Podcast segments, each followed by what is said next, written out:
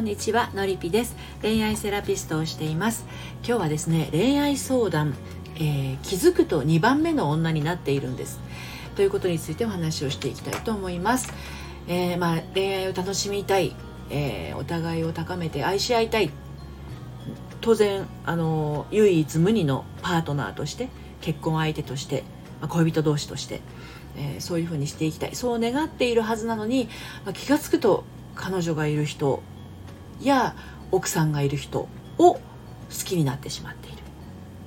ね、そんなあなたにお伝えしたいことということでお話をしていきますが、まあ、この、あの2番目の女になっているんですっていう人はえーと、自ら望んでいるつもりがなくっても無意識の中であの自分で決めてしまってることがあることが多いんですよ。あの一番目にならないメリットがねあるんですそういう人はね。で普通はというかまああの、一般的にはですね当然私があなたと付き合ってるんだからあなたは他の人と付き合わないでっていう感覚をお互いが持っていて、ま、それがもう当たり前だからそうそうは意識しない当然そのお互い他に付き合ってる人いないよねっていう状況の中付き合っていくんだけどこの2番目になっちゃう人っていうのはあのー、1番目にはならないメリットがあるっていうのはあの1番目になることの方がその人にとっては怖いことなんですよ実は。うん最大の理由は1番目として自分がその人と付き合う1番目の女としてその人の唯一無二の女になることが怖いんです。うん、あの私は一番に愛されないっっていう、まあ、自信がないっていうよりかは私は一番に愛される資格がないみたいな感じでどこか根底で思っているのかも。ちょっとゆっくりお話ししてみるのでこの言葉を聞いて自分にどんな感覚が湧いてくるかを試してほしいんですけどあなたは一番に愛される資格がありません。どんな感覚しますか？えそんなの違うわ嫌だわって思いました？それともああそうかもって言ってなんかこう涙が出そうになったりとかする方ももしかするとねいらっしゃったかもしれないんだけどこれが自分では気づいていない心の奥の方にしまってあるあの本音というか、まあ、潜在意識とか自分が蓋をした思いとかそういったことになるんですよ。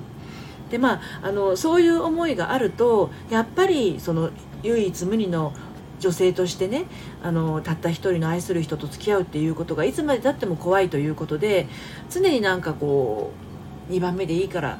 ちょっとでもいいから振り向いてみたいな立ち位置が楽だし、うんと、もう最初から分かってるからそれ以上傷つかなくて済むし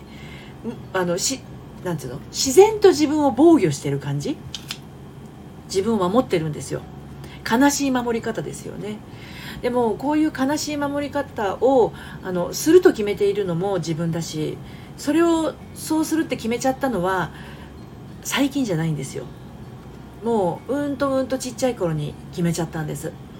だから分かんないんです自分じゃ。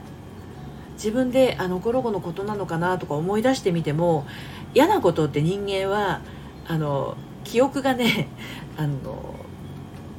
消しちゃうんですよねあもちろん嫌なことをはっきり覚えてる人もいますけどよほどそれは何か体が傷つくだとかあのその場面と一緒にあの心理学的に言うとアンカリングって言ってねあの自分の中に刻み込まれちゃってるものはもちろん覚えてるシーンとしては覚えてるかもしれないんだけど日常的なこととかっていうのはもうあまりにも辛すぎて思い出したくなくってあの自分でこう封じちゃってるんですよね。だからもう無意識の中で私は一番目に愛さ愛されることを望んだらあの悲しい思いをするとかねあの寂しい思いをするとかっていうのを感じてしまってね、うん、だからあなたは一番に愛される資格はないっていう言葉を聞いた時に嫌だなって思いながらもああ私そんな風に感じてたかもななんて言ってポロってね心が動動いた方はもしかするとそういったところをちゃんとこうなんだろうな癒してあげるとあのちゃんとこうちゃんとこうって言ったらおかしいけどもう当然のように私はあなたが大好きあなたも私が大好きっていうもうごく当たり前の一番目同士のお付き合いができるようになります。はい、あのオンラインサロンのりぴの隠れ家でもそういった心のお話はもちろんしますし、まあ、あの次の募集は3月ん2月の下旬になりますけれどもねちょっとフライングで流行りたいなという方は LINE からお声かけていただければ裏口入学ができるかもしれませんのでお声かけしてみてください。あと LINE の方につながっていただけますとですね初回カウンセリングをあのお得に受けられたりとかあなた占いというねあなたのお名前とお誕生日と血液型からあなたの恋愛の本質が分かっちゃうなんていう空恐ろしい占いが あるんですけどあの私占い師じゃないんですがあのちょっとね感覚としてわかるので、まあ、そういったものをお伝えしてます、えー、っと今のところ当たってますよ率が98%ぐらいなんですけれどもしご興味ありましたら LINE の方にご登録していただいてあのお声かけいただければと思います。ということで今日も最後まで聞いていただいてありがとうございました。それではまた。